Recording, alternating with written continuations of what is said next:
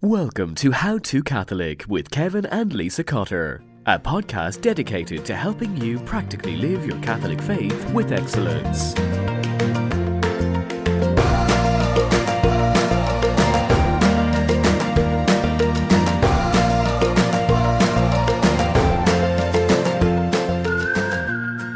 Working with other people can be tough, whether they be family members, coworkers, or fellow Catholics. But what if there was a proven model that could help you identify your problems and find a better way forward? On today's episode, we share the world renowned five dysfunctions of a team. Along the way, we disclose some of our own dysfunctions, tell you about the upcoming feast of St. Benedict, and talk house blessings. Let's get started.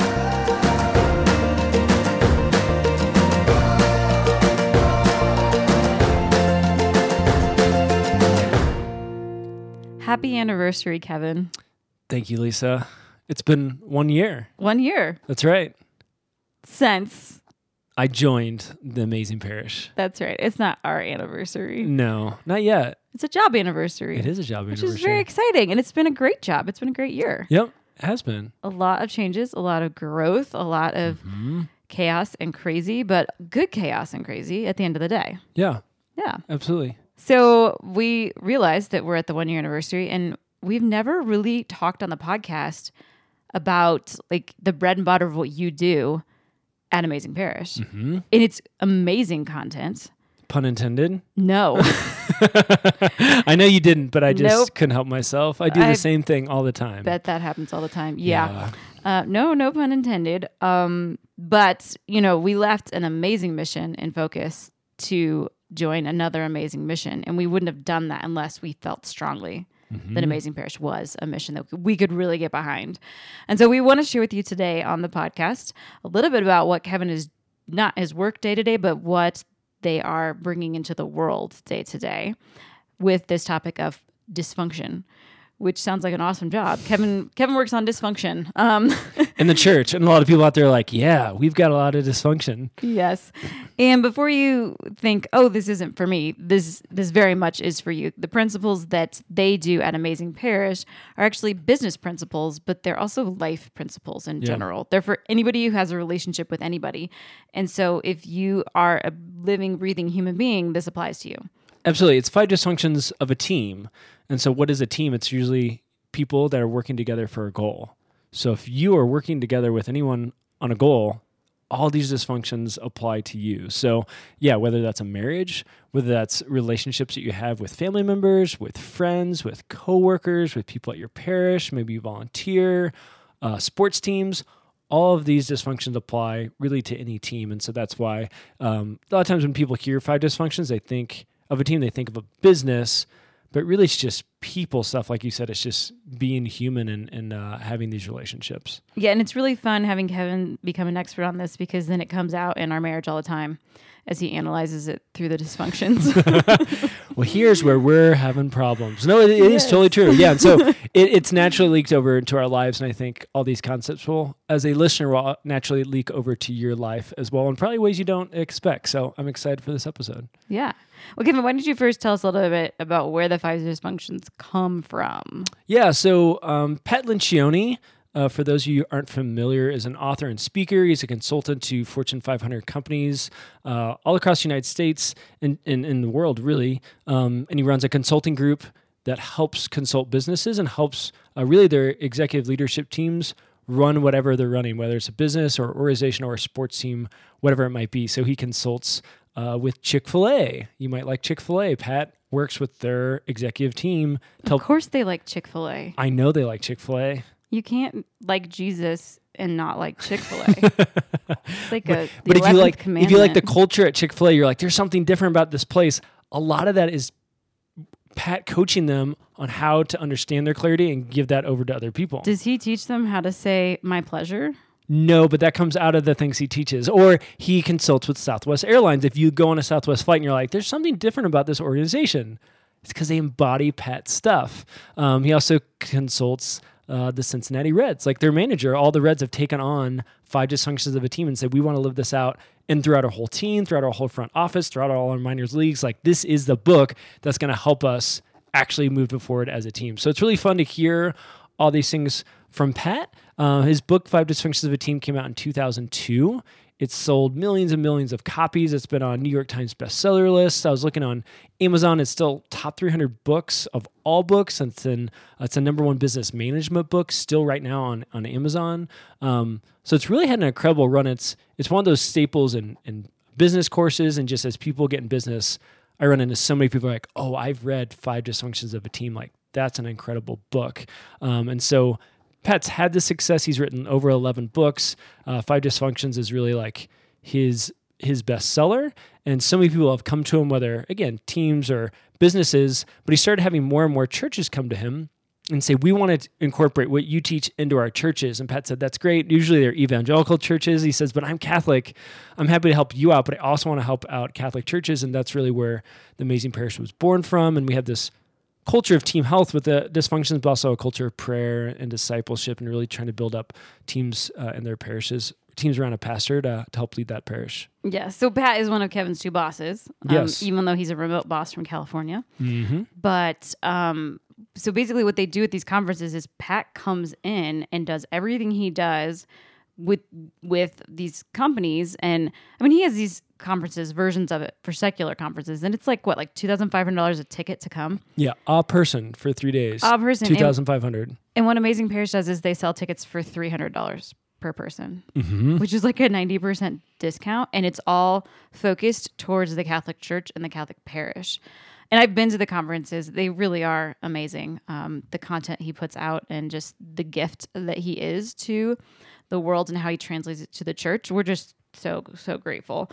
So um, yeah, we will tell a little bit more about the next upcoming conference. If you work at a parish, you know someone who does. We'll share at the end about the next conference. But really, we want to give you the meat of of what uh, the five dysfunctions of a team is all about because that's one piece of the conference. It's not the whole conference. You're going to actually get much more than what we're sharing on the podcast. So don't think, oh, I'll just listen to this podcast and then, and then we'll be set to go. But um, and I just want to say too, I, I'm sorry, I'm like selling the conference because I'm just so proud of it, but.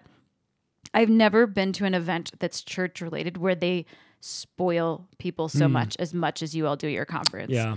Like eh, they feed you every 5 minutes like good food and they they like give you alcohol and you don't have to pay for it and dinners on real plates at round tables like they really spoil the people who come, which is just amazing because I feel like we don't spoil our church um, ministers enough. Like we don't Yeah. sp- spoil the people who give their lives to church enough. And so it's really neat for me to go and see how much you guys just like love on them. And you're like here's really good food. Like yep no strings attached. Here's free stuff like good free stuff. Like Yeah. just the whole conference just the whole time you're like there's more? It's like being on oprah um, and they just keep giving you free stuff. It's unbelievable.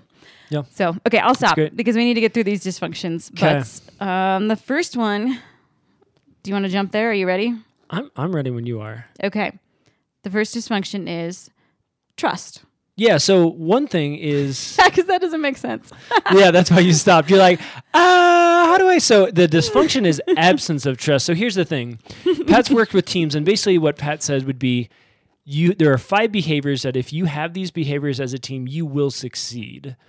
But when he was writing a book, he said, if I call it five behaviors of a team, no one will, that's like the boringest title of all time. Um, it's like if he had, he said, if you have a marriage book that says like three steps to a perfect marriage, you're like, oh, I don't want to read that. But if you read a book that said, you know, three ways to ruin your marriage, you'd be like, what are the three ways I'm going to mess up my marriage? Like, I shouldn't do those. And that's the same concept here is if you know the dysfunctions, that's why it's called five dysfunctions. You're like, oh, teams dysfunctional. Like, and people have experienced that. You're like, I want to read more about that. So their behaviors, the good side of it is behaviors, the bad side is dysfunction. So the first one, as example, is absence of trust is the dysfunction, and the positive behavior is trust. okay so there's like a virtue and a vice Kind of, yeah. um, sort of Yeah, sort of. So trust is an interesting word because we can use it in lots of ways. What Pat means by trust is what he calls vulnerability based trust. A lot of times when people think of trust, they think of predictive trust. So that's like, I trust this person because I know uh, they're dependable, right? Like I trust my wife because every morning she knows what to do and how to like get our kids ready and feed everyone and get everybody out the door. Like that's not the kind of trust. That's predictive trust. That's not what Pat's talking about. What he's talking about is vulnerability based trust, which is this idea that you actually share weaknesses with one another. You share yourself with one another. And it's not that I I know what your the actions you're going to do. It's I know you as a person. I know who you are and that you're willing to really have that vulnerability about who you are. So, um, one way that we do this at the conference, and Pat does this with all every team he works with, he just does some exercises. And the first one he normally always does is called personal histories. So just ask really simple questions like, where did you grow up? What, um, how many siblings did you have, and what order were you in those siblings? And um, name one challenge that you had in childhood just one ch- one challenge you had growing up. He says almost with without fail, every single team that he's worked with answers these questions, and they at the end go, "I had no idea that this was the case about you." And it's people they've worked with for decades didn't know these different challenges. And when you start to just share yourself, when you start to share your life, and you understand one another, you start to build trust that people are on your side, that they understand you, and um, really trust is the foundation for all all the the behaviors, all the dysfunctions, either one, it's it's really really huge. I think it's interesting. I'm thinking about our marriage. Um, we've been married. It's gonna be 14 years this summer, Mm-hmm. and I still am learning new things about you Yeah. and understanding you more deeply. I remember when you came back from Steubenville, like we had a conversation that was like, oh, like I know more about Kevin now than I did two weeks ago, even though it's been 14 years. And so I can totally see how this applies with those relationships where you think you know somebody in and out. Mm-hmm. There's always more to know. Absolutely. And there's just these little little things that can open things up. A great example from Pat's book is there's this guy who was the CFO of a major company. He's just super stingy and really wouldn't let anything in the budget. And they did the personal histories exercise, and they discovered he grew up in the 1950s. And when he grew up, he had no indoor plumbing and no electricity. And um, he shared that with everybody. And he said, That's probably why I'm so stingy with the budget because I'm afraid I never want to be that poor ever again. All right, now when you're approaching a conversation with him about a budget, you realize that's the reason why he's stingy. Not because he doesn't like you or because he's inefficient at his job. It's because he has he has a personal history there that's shaped who he is. Um, that's more of a, a serious example. This week uh, with my coworkers, I've asked a, uh, a question that's produced a lot of fun results, and it's just, what was the 16 year old you like? And we got really specific. We just said, what car did you drive when you were 16, and what music was coming out of it? And we got so many awesome answers. There's a lot of gener- different generations in my office, so depending on the generation, like what kind of car, what kind of music, and I got you got to know people, and it's just that knowing of who those people are that you build that trust and rapport with people to really work with them as a team, and uh, it's easy to just move to trying to get things done. But when we have trust, and as you see as we go through these five behaviors or five dysfunctions, it, it's the foundation for everything. Because when things get rough, when things go bad, you go back to that trust and be like, all right, I'm in a relationship with this person, and I who, who this person is, and that's going to help us move forward. So there it is, the first dysfunction, not trusting. Absence of trust. Absence of trust. yes. All right. Well, we're going to take our mid show break really quickly. And for those of you who've been following along, you know that we are doing something new. So I've been doing the liturgical lowdowns every month for the last year. We just finished out at the end of June here was the last one that I posted in the monthly format. And now I'm going to start to share with you a weekly liturgical lowdown tip. And you can always go back and listen to the month that I have previously recorded. So July's I recorded a year ago, but because the liturgical calendar is cyclical, everything that's on there is still going to apply to this year, even though it's been a year since I recorded it. So you can always go back and listen to the whole month of July. But for next week, so I'm always going to be sharing one liturgical feast day that's coming up the next week. And next week's is the Feast of St. Benedict, which is on July 11th. Yes, we are graduates of Benedictine College. So, of course, we love Saint Benedict. He is an Italian saint who lived from 480 to 547, roughly. And he's the founder of the Benedictine order. So, if you have ever heard of a Benedictine monk or even just monasticism in general, Saint Benedict is considered the founder of monasticism. Like he's the father of Western monasticism, is how we say it, because he's the one who kind of created this idea of having a monastic life or the life of a monk. So a monk could be a priest, but he also could just be a brother, not necessarily a priest. So they lived in community, and the way they did this is very well documented because St. Benedict wrote the Rule of St. Benedict, which Benedictines still use today, and many other monastic communities also gain some of their wisdom and traditions and histories from him. And um, as Benedictines, they, they read it faithfully every day. So it was fun when I was in college. I actually would go to the Mount. So there's the male branch and the female branch. So um, where the sisters lived, the Benedictine sisters, I would go once a week and have dinner with them. And during dinner, there would always be a break where they would read a section from the uh, Rule of St. Benedict. So, you know, it's like, oh, we're learning about the porter. Great. Who's like the door answer door the guy who answer, answers the door. Door answerer man. Yeah, there's a name for that. And at Benedictine College, the brother Joe, he was the porter. Like if you went to the guest house, like he was there to greet you. And here it is, With a smile, no doubt. Oh yeah, fifteen hundred years later, the porter is still at the door. Um, and I love in the Rule of Saint Benedict it says, "At the door of the monastery, place a sensible old man who knows how to take a message and deliver a reply." So you know, these are the kinds of things you learn at the Benedictine monasteries. All right, so for this particular feast day, some things you could do to celebrate. One would be an activity, which is also going to be our hack today. So you're not going to see these separated, they're together. Our Catholic hack today is a Benedictine hack, which is to bless your house so it can be protected with St. Benedict medals. So the St. Benedict medal is the circular medal. So most medals are oval, and this is really kind of the way you can differentiate it.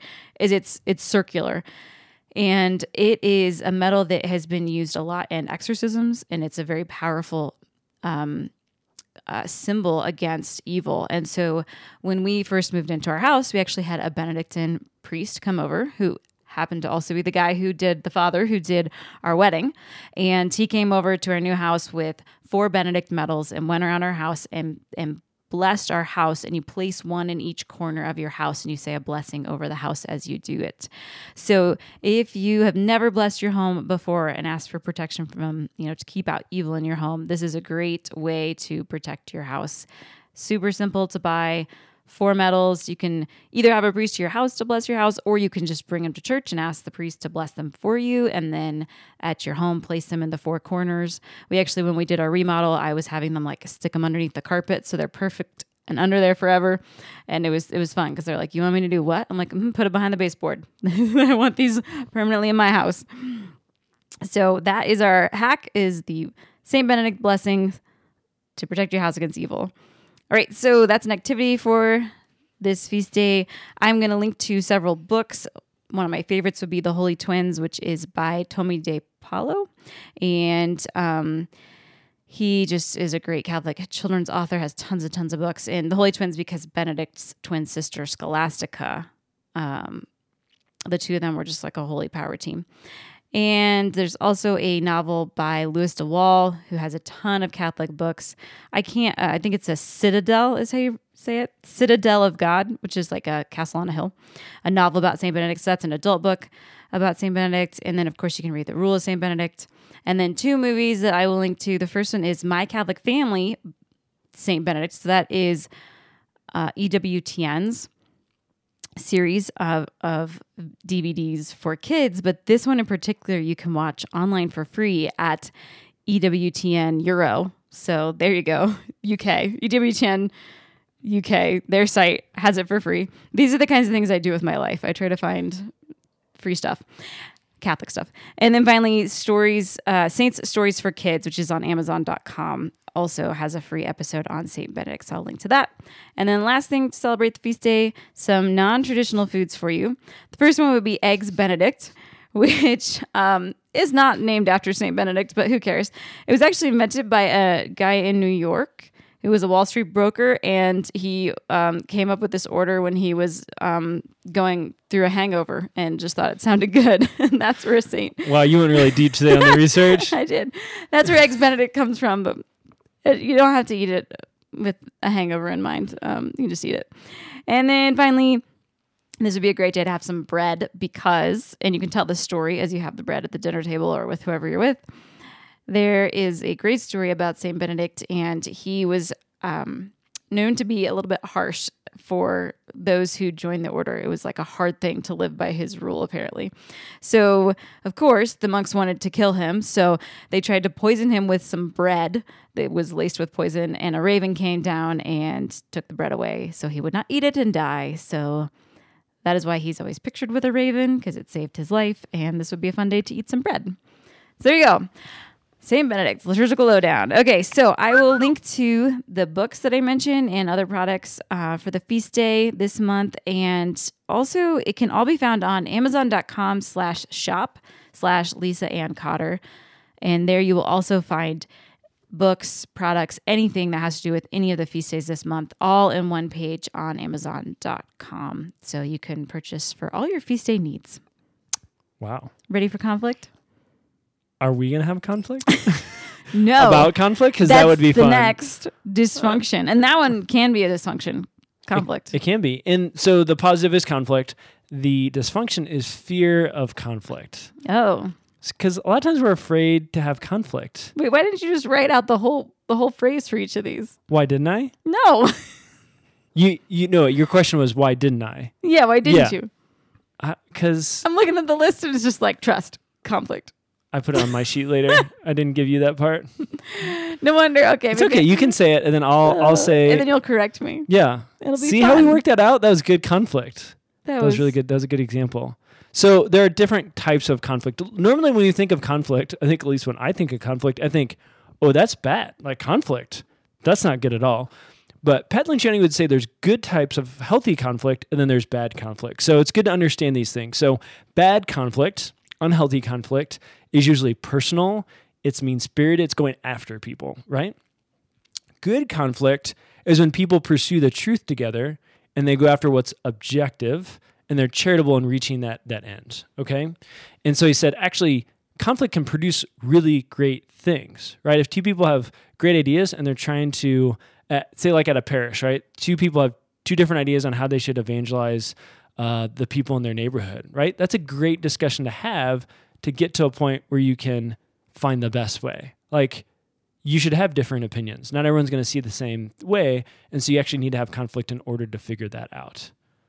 Does that make sense? Yeah, which is always interesting in parish life because I think a lot of times it's like, oh, well, it's just whatever Father wants. Yeah. But what I love about the conference, and I don't want to give it away, but Pat will stand up on stage and kind of scandalize people and be like, listen, Father's not always right. Like, you need to learn how to have conflict with him and actually push him sometimes. Yeah, because sometimes like, oh, father's like somewhere between like a human and an angel, you know, and it's like actually he's a human being. He needs to be pushed back on. Everything he says isn't true. He doesn't have infallibility, you know. Uh, y- you know, especially over decisions that aren't even about faith and morals, of course. Like, um, And then obviously in the business world, the same thing with like, oh, well, boss, oh, totally. like, I shouldn't ever question what he says. Yeah, he's the CEO, so I Or can't. she's got the final word no matter what. Yeah, and usually when you get in those situations, bad things happen because when you don't have conflict, you don't actually get to the truth. You just get um, one opinion, and I love it because Pat he'll do that at his secular conferences. He'll say that Amazing Parish. He's like when I speak to business people, and I said, "Who who's the worst type of group at conflict? Who do you know that just really struggles with conflict?" And every time people are like, "People in churches." And it's so true. People in churches really struggle with c- conflict because they think Jesus' greatest command a lot of times is be nice to one another. Right? I'm in a church, so I've got to be nice. And so instead of actually telling you to your face what I think is actually the truth or conflicting with you, I'll go to the parking lot and tell somebody after the meeting's over with right? I'll actually say something behind your back. And a lot of times that's where things get mean spirited and personal, the bad type of conflict, because you don't actually have it out in person to say, I love you, but I disagree. Or, you know, I understand you're passionate about that, but I don't think it's practical. And to really have that that conflict is so, so uh, important when you go after the objective truth. And sometimes with conflict, you're going to go over the line. You're going to start with good, healthy conflict, and sometimes it might lean into unhealthy conflict.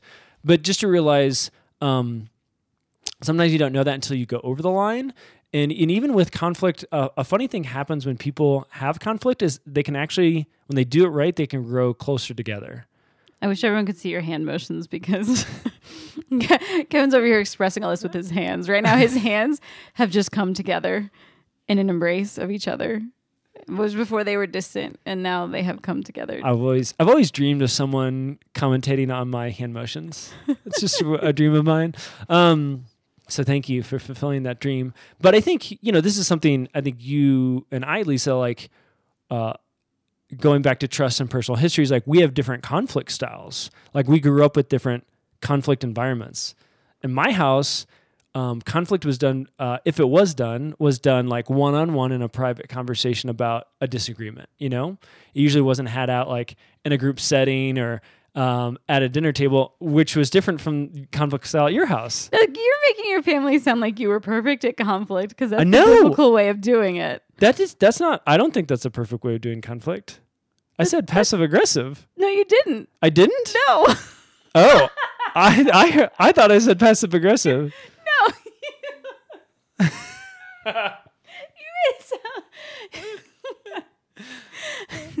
I'm glad I can give you so much joy. You never said passive aggressive. I, I my mind said it. no, you basically were like, "We did it perfectly."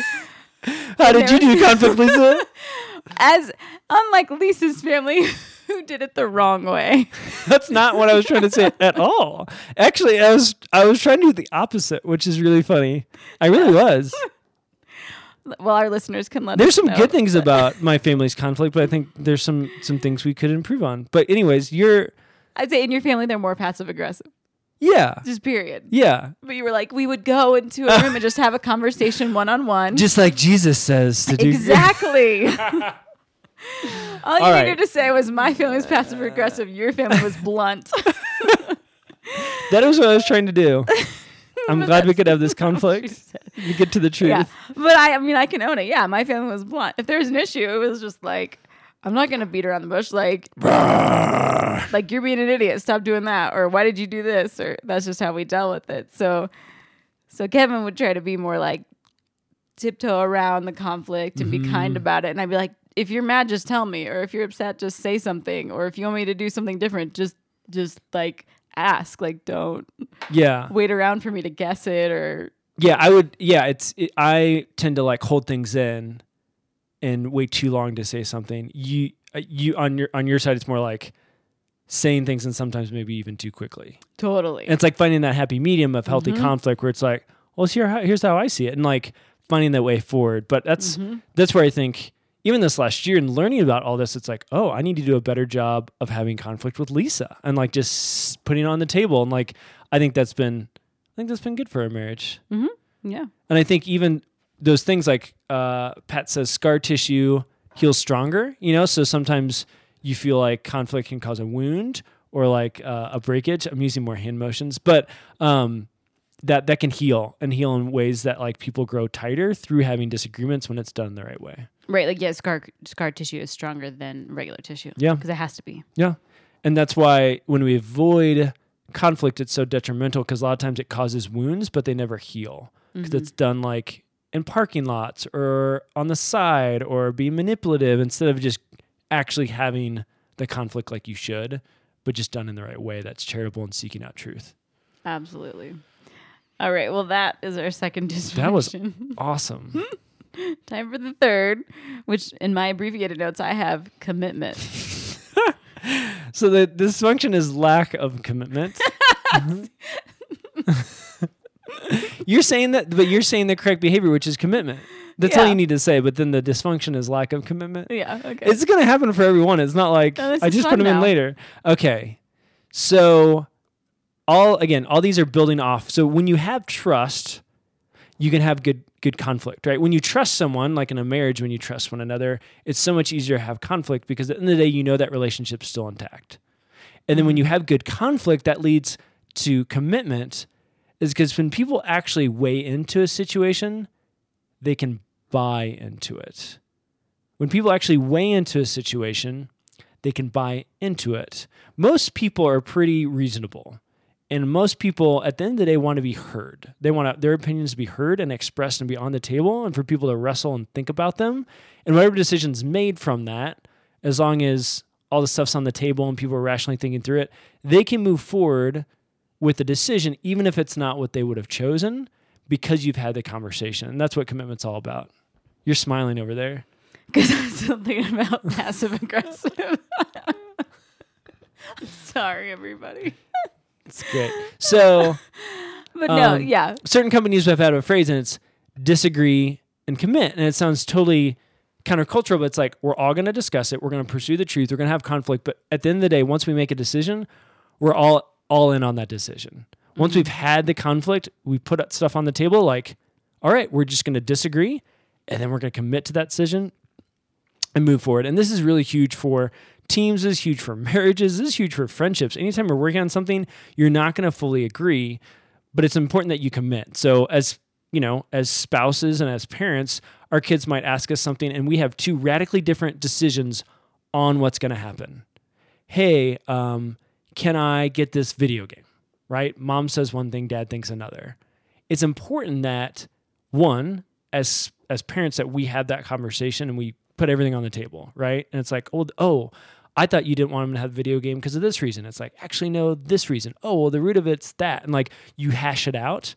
But even if you still disagree at the end of the day, once you make that decision, to go to that child and say, Mom and Dad don't think you should have this video game, right? That's a lot stronger. That's a lot of great parenting. Not Dad thinks you should have it, but Mom doesn't, and that's why you don't get the video game. Like, which one's better there? Yeah, and it's so damaging to do that. Like we can see that in the family realm, but sometimes when we put it into the office realm, it's like, well, this is different. Those are adults. It's like, no, it's not. Like Oh yeah, that's super damaging if yeah, if I'm like, well, your dad's the mean one, or if I said things, you know, where we weren't on the same team mm-hmm. behind Kevin's back to my kids, like, what are they gonna think about their dad or vice versa? Like, yeah.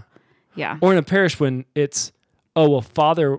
That's why we did because Father wanted, but you know, three of us didn't. We got we thought it was a horrible idea. Like the the division that sows in a parish to hear, you know, that you're not on the same page and there's this strife and like.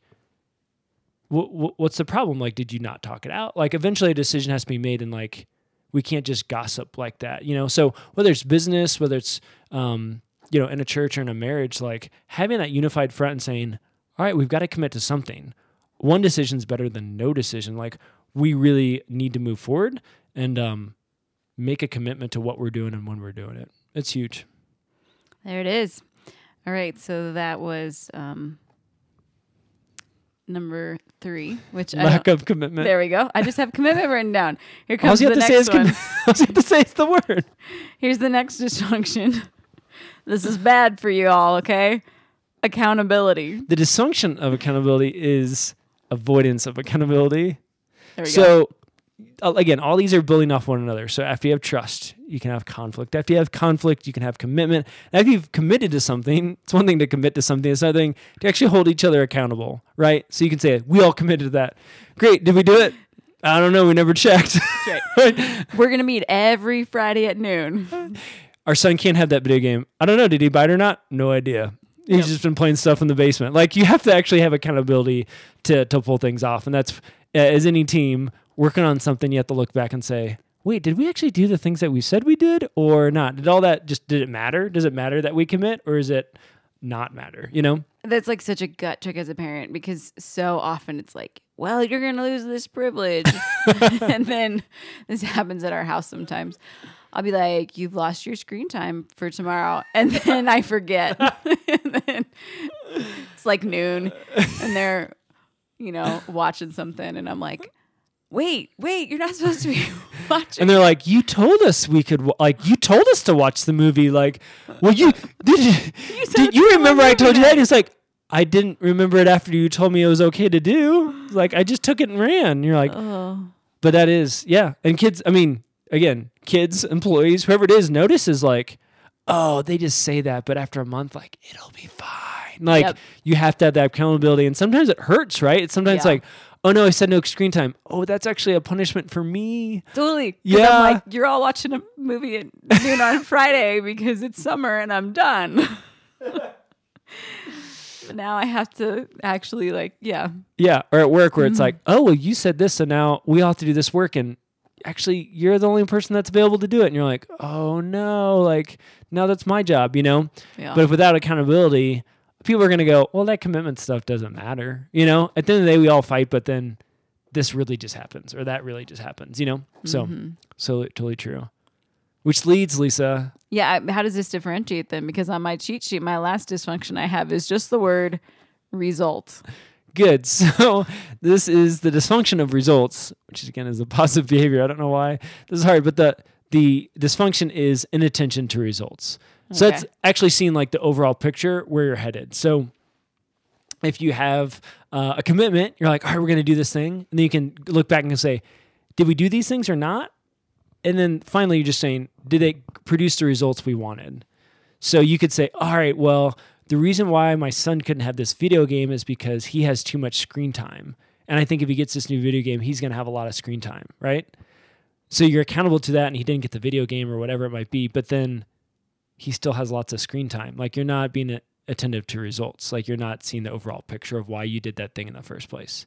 So you want to make sure that things actually count towards what your strategy was and what you're actually moving towards, not just the action and did I check boxes? check boxes are good, but how does it fit in the overall picture? There it is. There it is. The five dysfunctions. I will give you again the positives of them. Wow. Those are trust, conflict, good conflict, commitment, accountability, and results. and I'll give you the five dysfunctions, which are uh, let's see here: absence of absence of trust, fear of conflict, lack of commitment, avoidance of accountability, and inattention to results. Awesome. Our how to challenge is how we finish up every episode is to share this with somebody who needs to hear it. It could be your spouse, and as you thought through this, you're like, "Oh, we need to talk about this in our marriage. Like, we need we need to build trust. Like, we should learn more about each other. Boy, we just need to work on conflict. Whatever it might be, would be great. Maybe with your friends. I think a lot of friendships have this where like, ah, I just I don't I'm not good at having conflict with my friends. My friends want to do this and I don't want to, and I never speak up or I don't, whatever that looks like. Or maybe a coworker, uh, maybe your parish. You know, Lisa uh, plugged the conference at the beginning of the episode. Anytime you talk about dysfunction, you talk to somebody in a diocese or a parish, and God love them. People try to do great stuff. A lot of times are like, oh, we've got problems and we need help. And the Amazing Parish Conference really goes after that. And like Lisa said, it's given the the best of what Pat gives to really amazing companies and helping them build their culture and their clarity and to move forward. And it gives that to the, to Catholic parishes so that they can build up a great culture of team life. They can build up a clarity where they're going. Then they can actually move into mission and just do uh, really incredible things in their parishes. And that's why we, we just love all this stuff in Amazing Parish because it's not just for its own sake, but the structure that we set up really enables evangelization and allows the mission of the church to actually come alive in a way that that couldn't when we have dysfunction in our parishes. And Kevin hasn't mentioned this yet, but after the conference too, they also have follow up Yep. with parish consultants who will walk along with you as you're integrating these principles, these principles, and all the other principles you're going to learn at the conference. And it's free, Yeah. which, like, n- who does that? Like, Mm-hmm. seriously, who does that? I'm telling you, nobody. Nobody else does that. So you're getting an incredible value for the very little bit that you're putting into to coming to the event. Um, it, I mean, financially, really, it, it doesn't make sense, um, and that's because we have amazing benefactors who Yep. believe in what's going on and they um, subsidize Yeah. the the whole process because that's how much these people believe in the need for our parishes to become healthy so they can go out and do their mission. So, next conference is in Disneyland. That's right. In October. In Anaheim, California. Yes. October 28th through the 30th. And uh, just an easy, quick question when you're shaking your pastor's hand when you're going out the door at Mass, just say, like, hey, Father, have you heard of the amazing parish? And um, start, you know, you can start a conversation around it because I do think a lot of times people in parishes, they want great things to happen. There's great people that are there, but setting up that structure, setting up a team, we're just seeing huge fruit with priests all over the country who are really buying into the program, going through the process, and um, yeah, really incredible, really incredible stuff. Yeah, one of these days we should probably have Father Brandon or somebody Yeah. on the podcast who's gone through this, like, Mm-hmm. and um, kind of share like what that looks like because it, it's really incredible. A lot of hope, a lot of hope, people. Good things are happening in the church. All right, so that is our show for today. Thank you for listening in. If you want to connect with us, our email is hello at made2magnify.com, or you can find us on Twitter and Instagram. Kevin is at Kevin R. Cotter, and I am at Lisa Ann Cotter. That's Ann with no E. As always, if you've enjoyed the show, please give it a rating on iTunes, add it to your podcast subscriptions, tell a friend. All these things help get the word out about how to Catholic. Until next week, be saints. It's worth it.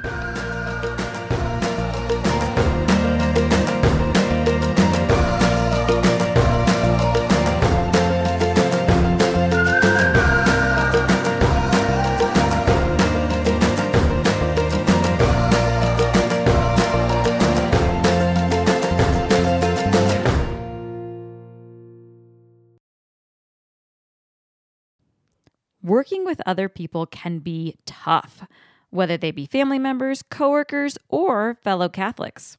But what if there was a proven model that could help you identify your problems and find a better way forward?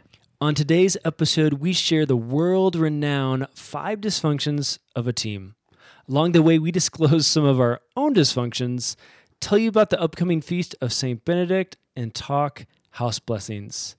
Let's get started.